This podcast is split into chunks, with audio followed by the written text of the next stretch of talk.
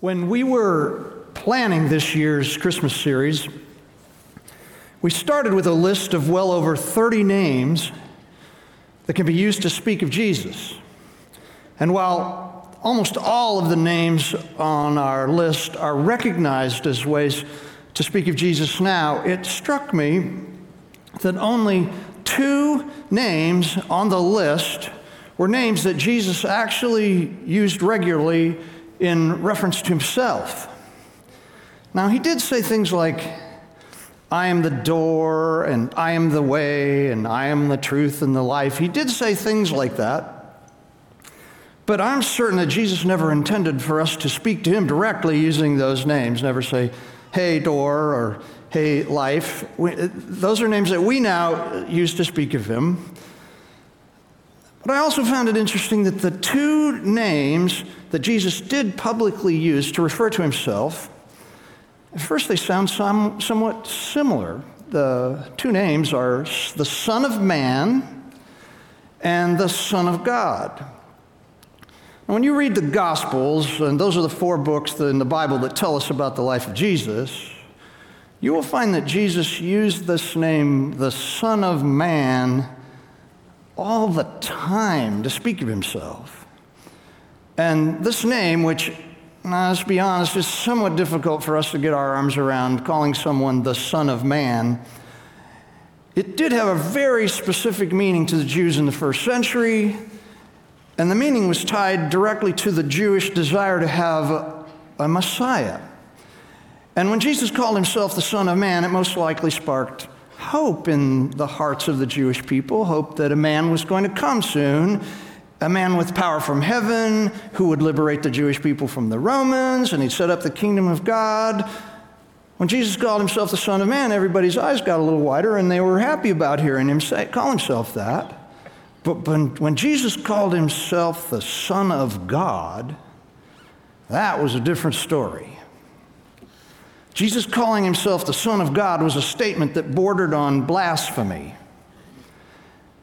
Now, I'm going to take that back. When Jesus called himself the Son of God, it was blasphemy. That is, unless it was true.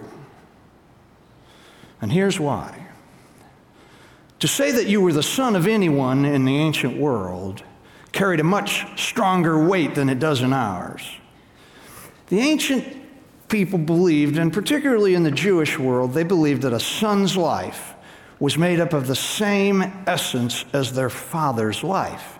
In other words, to see a son was literally, in their thinking, to see that son's father. They thought of them as the same. Now, we have a little bit of this kind of thinking in our world.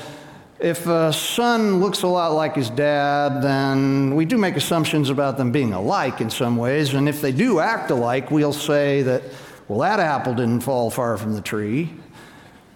But we don't think that any honor that a father might have, something that he did in his life that was worthy of being lifted up and honored, we don't think that we should give the same kind of honor to his son. And if a son brings us a message, if a son comes to us and says, I have some information from you, for you, we don't assume that it came from his father and that it was as if the father was sending the message to us through the son. And if a son comes to visit us, we, we don't, ex- we're not expected to receive that son into our home in the same way that would re- we would receive his honorable father.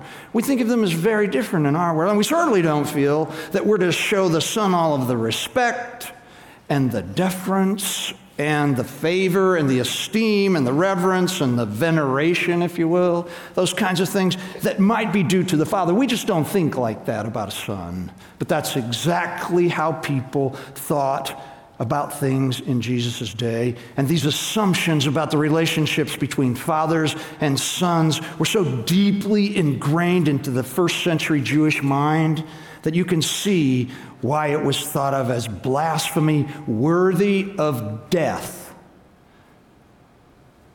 for Jesus to refer to himself as the Son of God.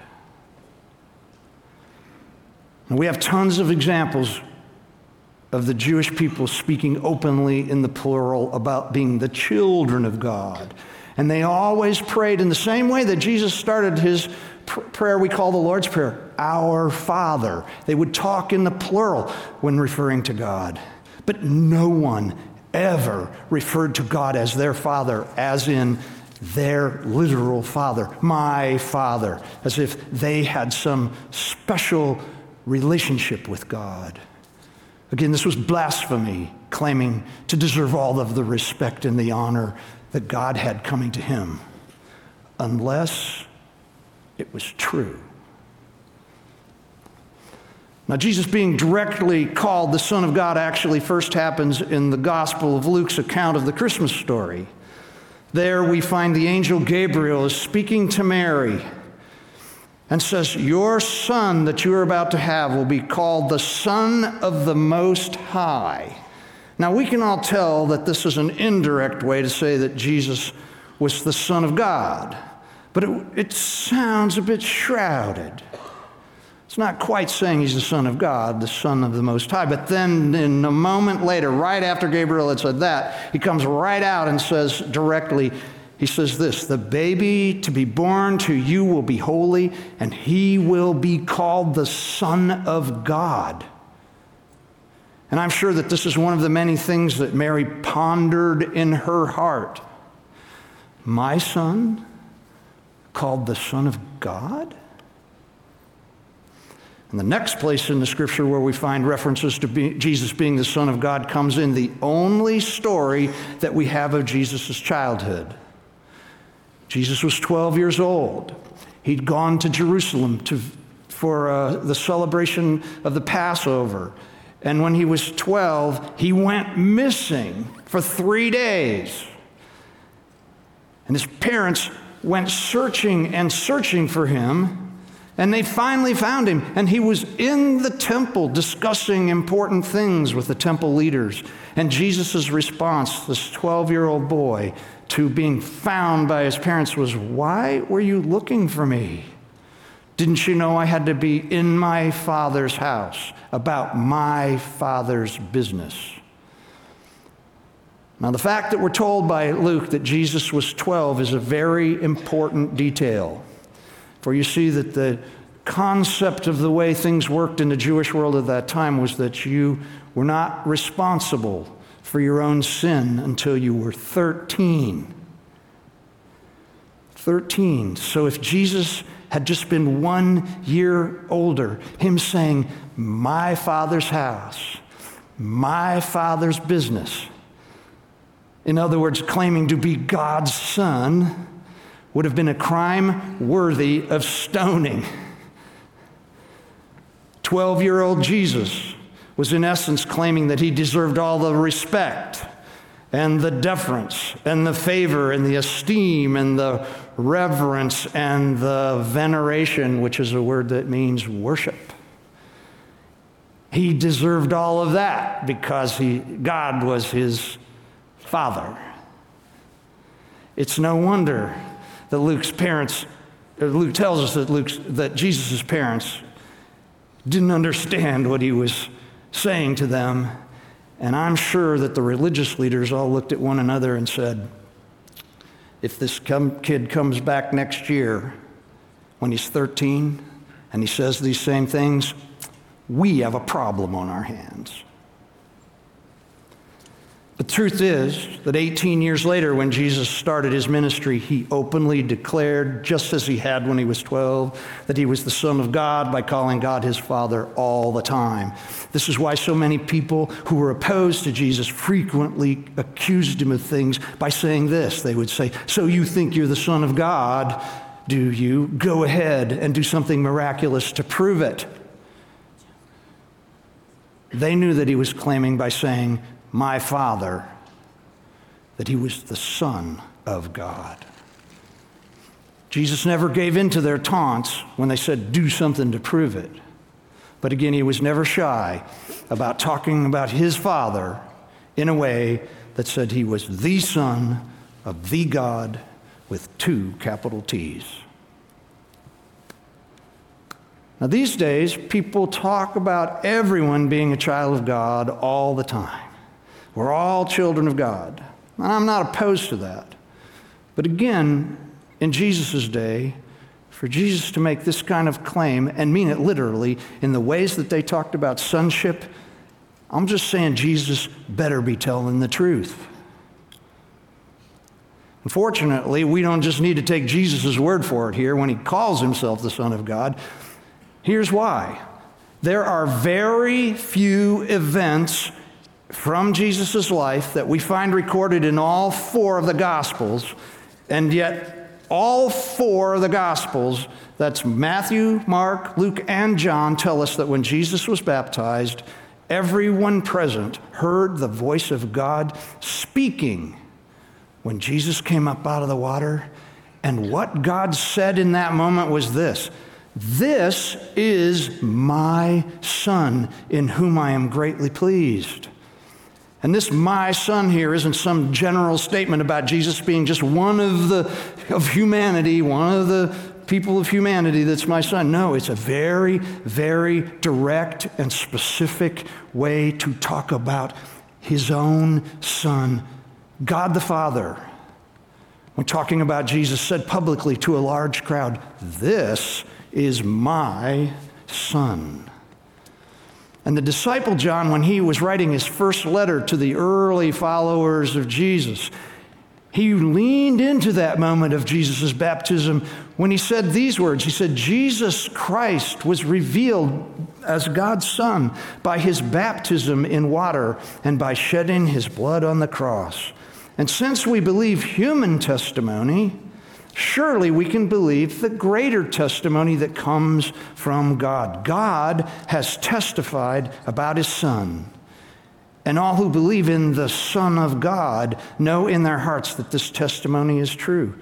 Those who don't believe this are actually calling God a liar because they don't believe what God has testified about his Son. And this is what God has testified. He has given us eternal life, and this life is in his Son." I just got to say that's pretty direct. That's pretty direct. And also, a number of years later, when this same John who wrote those words we just read was writing his story about the life of Jesus, the book we call the Gospel of John now, he not only gave us a good na- number of examples of Jesus saying directly, he didn't just say, "My Father," he says, "I am the Son of God," but he also gave us a number of examples of people who had come to the belief that they knew that Jesus was the Son of God. In fact, listen to what Martha, Jesus' friend, declared in John eleven twenty-seven. She said, "I have always believed you are the Messiah, the Son of God, the one who has come into the world from God." Now, I just have to say, in that place and in that time, no one in that world would have publicly said anything like that unless they were one hundred percent certain that it was true. Because making that kind of claim about another person could get you killed. So what do we do with all of this? Especially now during the Christmas season. Well, I think for me, the first thing is that I, as I celebrate the birth of the baby Jesus, it's important for me to never forget who is in that manger, encased in that tiny body. Encased in that tiny body is the very essence of his Father, who is the God of the universe. Jesus did not fall close to the tree. Jesus is the tree.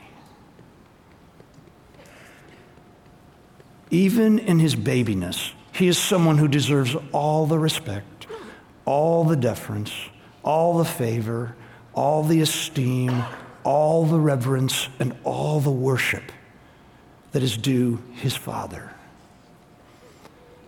And secondly, the message that this baby eventually brought into the world should be received in the exact same ways we would receive words that were spoken out of the throne of heaven. When this Son speaks, his Father speaks. And the third thing it's, is this for me, that it's important to never forget that Jesus is the one who has made it possible for us to now call ourselves the daughters and the sons of God. We are members of a royal family. We are sisters and brothers with Jesus. We have the same Father. And our Father and our brother deserve all the respect and all of the deference and all of the favor and all of the esteem and the reverence and the worship that is due to God and his Son, Jesus. As Martha said, Jesus is the Son of God. He is the one who has come into the world from his Father. And my goodness, what a difference that has made in the world.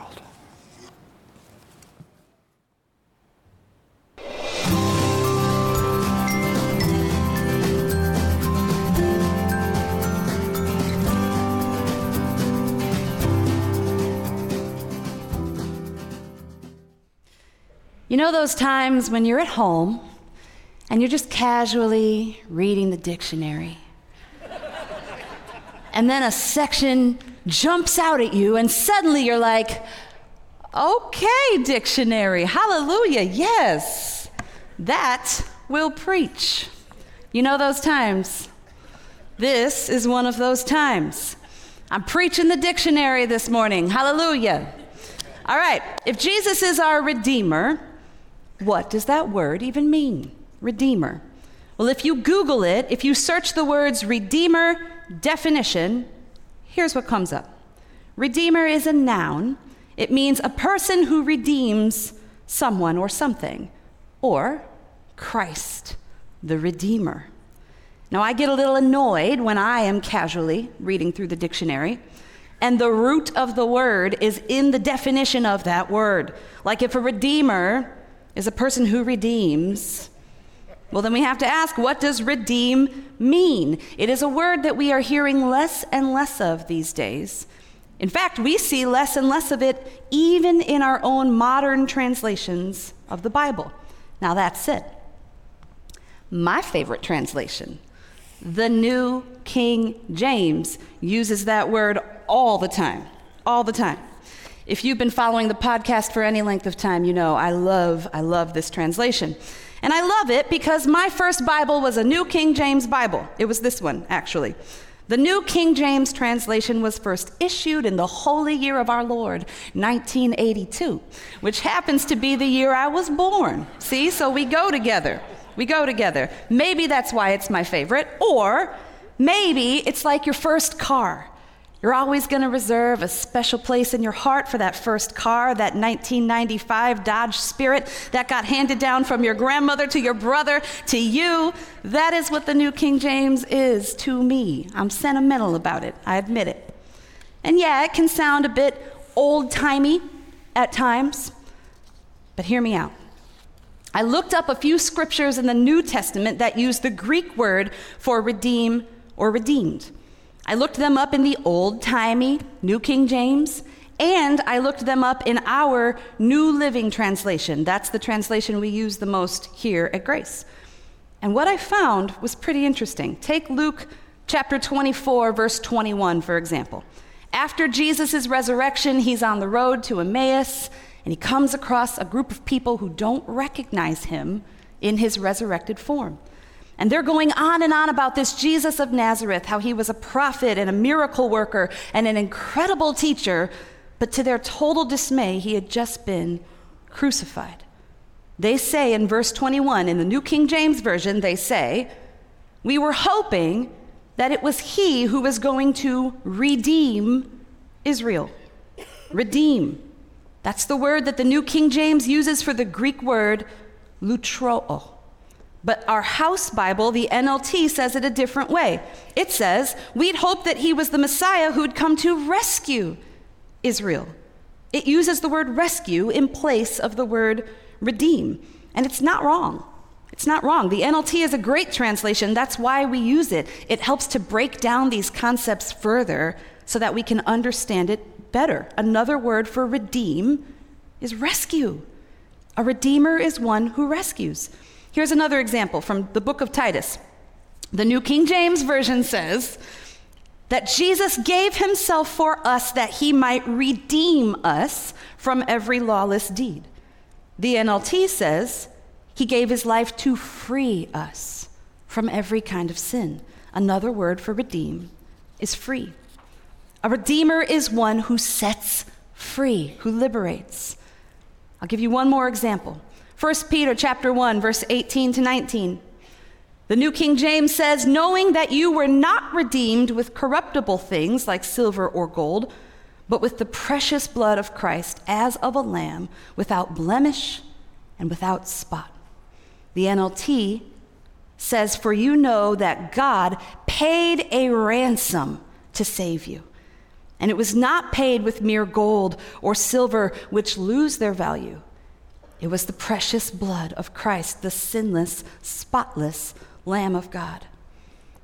A redeemer is one who pays a ransom to save somebody else. Rescue, free, liberate, ransom, save. That is what Jesus, our Redeemer, does.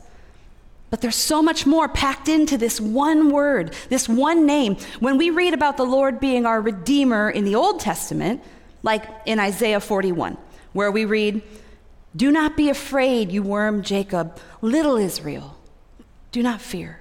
For I myself will help you, declares the Lord, your Redeemer, the Holy One of Israel. The Hebrew word for Redeemer is ga'al. It refers to an element of ancient Hebrew law called a kinsman redeemer. It was the job of a kinsman redeemer to protect the interests of the family. And that could mean anything from making sure that his deceased brother's widow didn't become destitute, to avenging the death of a family member, if he had to, to making sure that land ownership remained in the family after somebody died. A kinsman redeemer protected the family.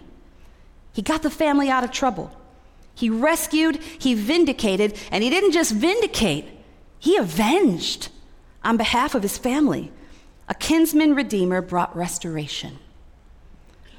When God is referring to himself as your Redeemer, the Holy One of Israel, he's telling his children, he's telling his family that he is their kinsman redeemer.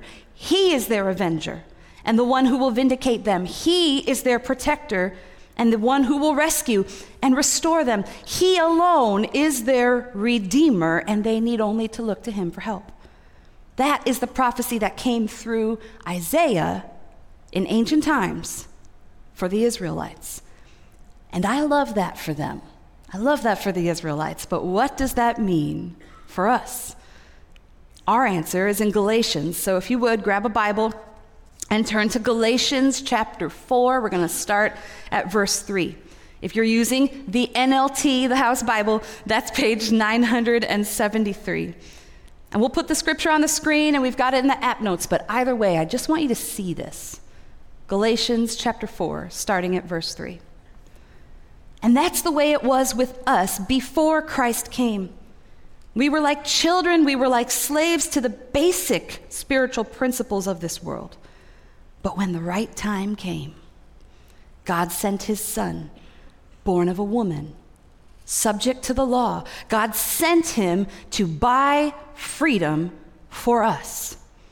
Now I'm gonna pause there. God sent Jesus to buy freedom for us. That's how the N L T puts it. But by now, I'm sure you can guess what this phrase, buy freedom, is translated to in other translations. God sent Jesus to redeem us, to redeem those who were under the law so that he could adopt us as his very own children.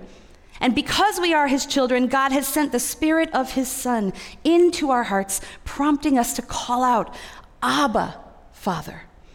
Now you are no longer a slave, but God's own child. And since you are his child, God has made you his heir. God sent Jesus to redeem us, to adopt us as his very own children, and to make us, all of us, his heirs. So, what does it mean to redeem? You know those times when you're at home flipping through the dictionary and suddenly a passage jumps out at you and you just start shouting, hallelujah, come on and preach, dictionary. Do you know those times? This is one of those times. This is one of those times. A redeemer redeems. Christ, our redeemer, redeems. And this is what redeem means. From the Merriam-Webster dictionary, redeem. It's a verb that means to buy back, to repurchase. Has he bought you back? Anyone? Has anyone here been repurchased by his blood? To get or to win back, to free from what distresses or harms, such as to free from captivity by payment of ransom. We sing about it all the time. His wounds have paid our ransom. We've been freed from captivity. To extricate from or to help overcome something detrimental. Have you ever sensed that he was with you, bringing you out, extricating you from, helping you through, helping you to overcome something detrimental? I have. I am a witness. That is what he does because he is our Redeemer. Redeem, to release from blame or debt, to clear, to free from the consequences of sin. Come on, this is in the dictionary. Redeem.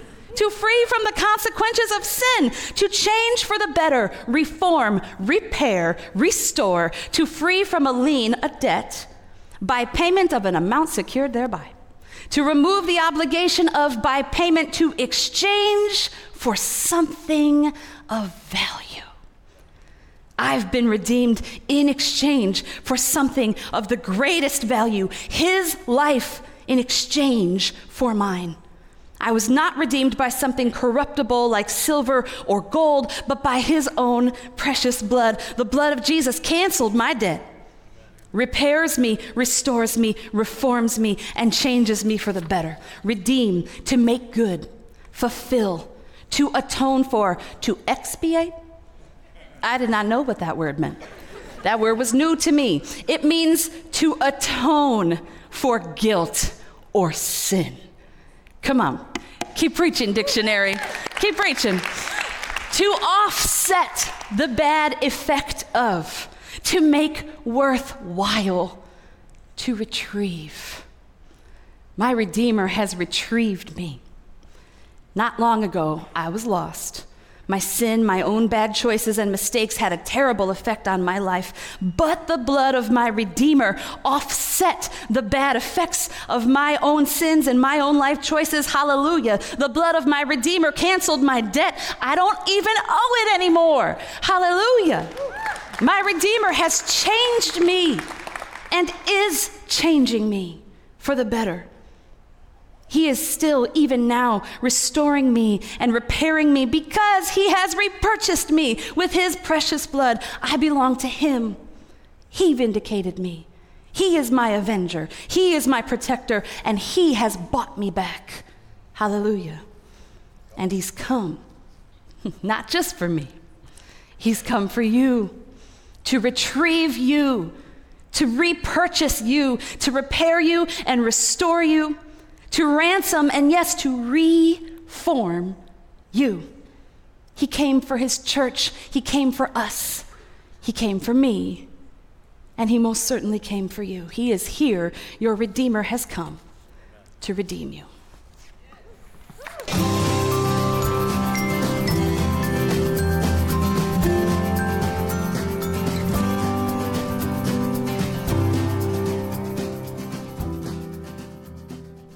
There is a great need for counselors in the world today.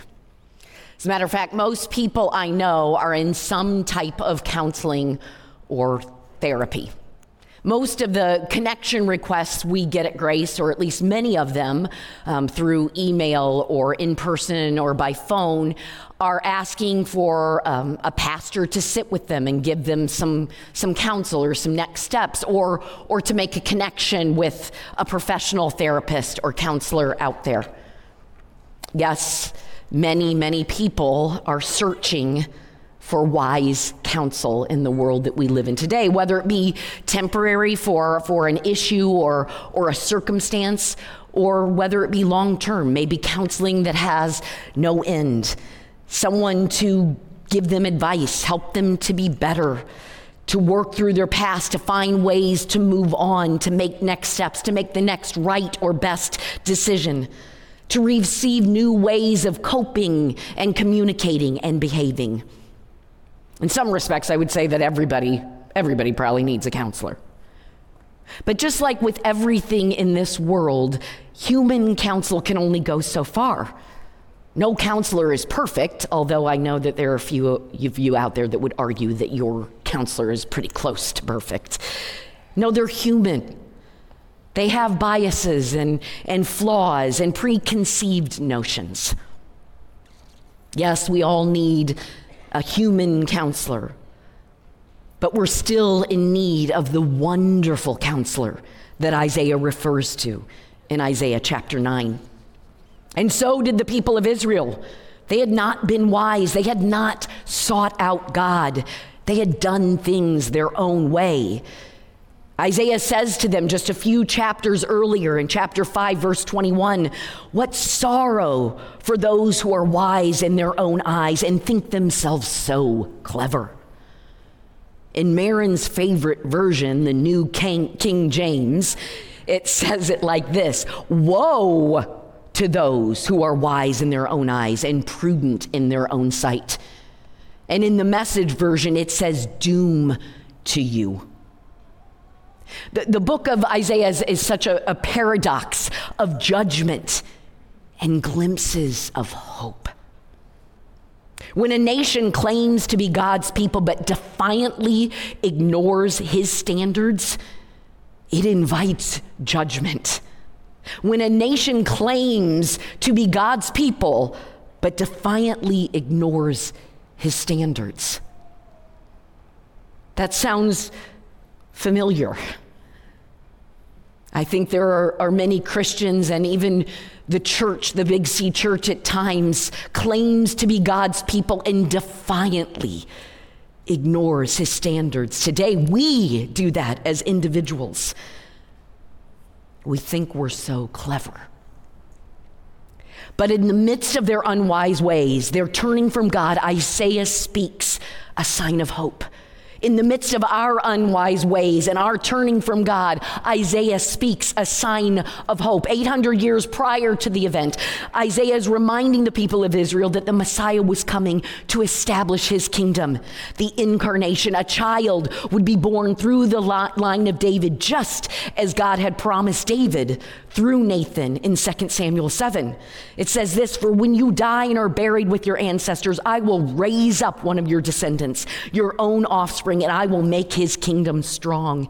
He is the one who will build a house, a temple for my name, and I will secure his royal throne forever." Second Samuel twelve, seven, twelve through thirteen. And Isaiah shares in chapter nine, verse six, which is page five seventy-two in your house Bibles, or you can find it on your app. He shares in this chapter a vision of who this offspring of David, this Messiah, will be. Look with me, Isaiah nine, verse six. "For a child is born to us, a son is given to us. The government will rest on his shoulders, and he will be called Wonderful Counselor, Mighty God, Everlasting Father, Prince of Peace." Isaiah is saying to the people of Israel that in the place of an unfaithful leader that might actually plunge the nation into more despair, there will be lifted up an ideal leader that will bring an end to all the wars and establish an eternal kingdom based on justice and righteousness. The names in verse six express the remarkable nature of this individual and the saving character of his reign.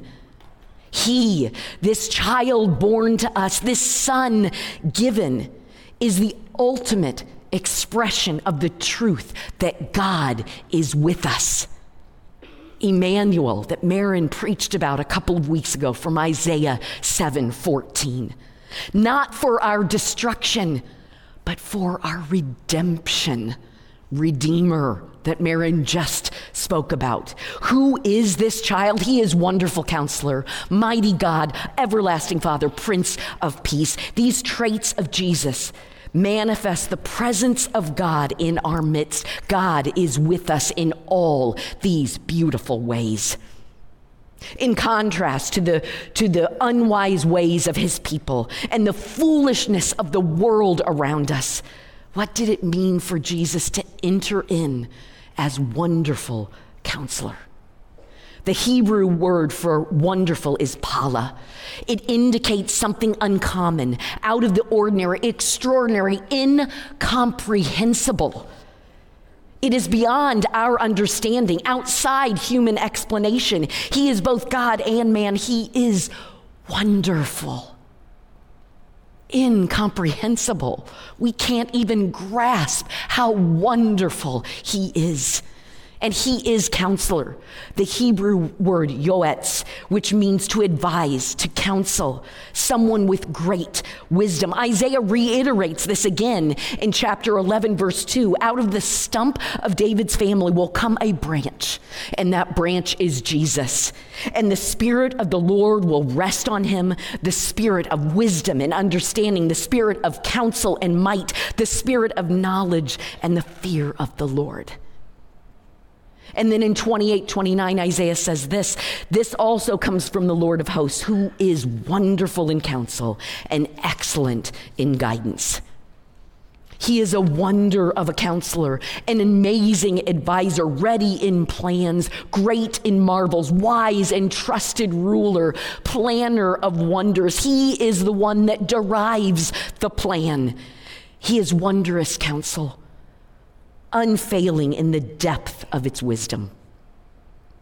It is only his wisdom, that true wisdom, that would know these things. In weakness is strength, in surrender is victory, and in death is life. And the people saw this very thing in him. Even when he was a twelve-year-old boy, Jesus astounded the Jewish rabbis with his teaching. Luke recorded this in Luke two forty. There, the child grew up healthy and strong. He was filled with wisdom, and God's favor was on him. In Matthew seven twenty-eight through twenty-nine, it says this, when Jesus had finished saying these things, the crowds were amazed at his teaching, for he taught with real authority, quite unlike their teachers of religious law. He offered more than any human could then, and he does now. In John two twenty-five, it said this, no one needed to tell him about human nature, for he knew what was in each person's heart. He is qualified like no human counselor is because he knows us. He knows every inch of us. Do you remember the Mark series, Known, uh, where we shared stories uh, from the Gospel of Mark about how Jesus knew those people. He knew what they needed before they could even ask for it. He knows what we need before we even know what we need. He knows us deeply. In what Barry talked about last weekend about Alpha and Omega, Jesus isn't only present with us at this time, he's present at every time, every time in our lives right now. He knows us deeply, fully, and is with us always in every moment. He knows what we are going through. Hebrews four fifteen, the high priest of ours understands our weaknesses, for he faced all the same testings we do, yet he did not sin. He is Wonderful Counselor because he knows us deeply. He knows what we have gone through and what we are going through. He knows what we face. God came to earth in human form. He humbled himself and came as a baby and lived as a man so he could know us the most complete and deepest way. And then he left us the Holy Spirit as our guide, our continued counsel, John fourteen twenty-six. But when the Father sends the advocate as my representative, that is the Holy Spirit, he will teach you everything and will remind you of everything I have told you.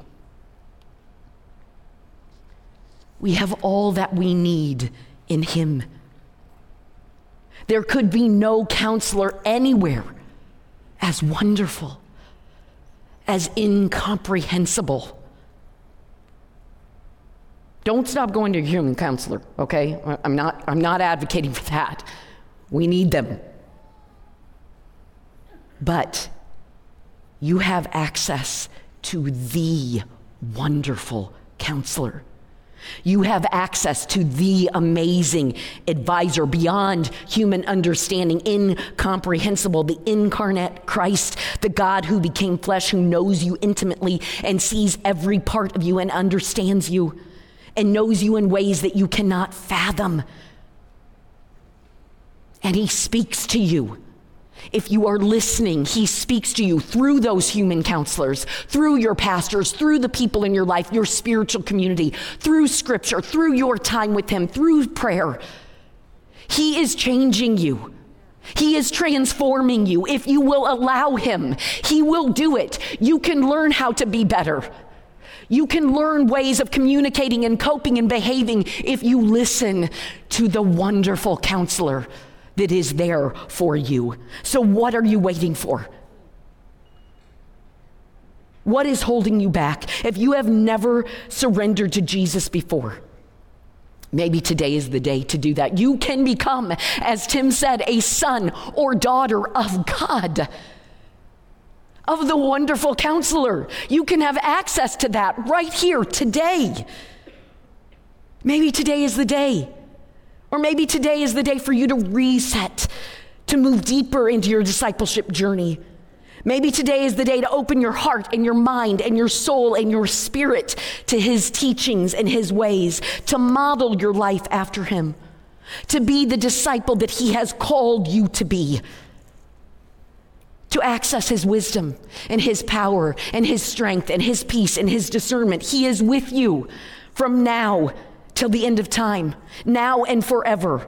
All of this power in a baby born in a manger to ransom our lives, to rescue our lives, to redeem our lives, to give us freedom, to make us right with God, to give us relationship with God. You can make that decision today. He is Prince of Peace, Alpha and Omega, Christ, Lamb of God, Redeemer, Emmanuel, Prince of Peace, Son of God, Son of Man, Light of the World, Wonderful Counselor. And he is inviting you, inviting you to encounter him fully, inviting you to experience all that he is. And I'm telling you, I couldn't want more for you this Christmas than that. You have a joy and a hope that awaits you this Christmas. And his name is Jesus. And there truly, there truly is no other name.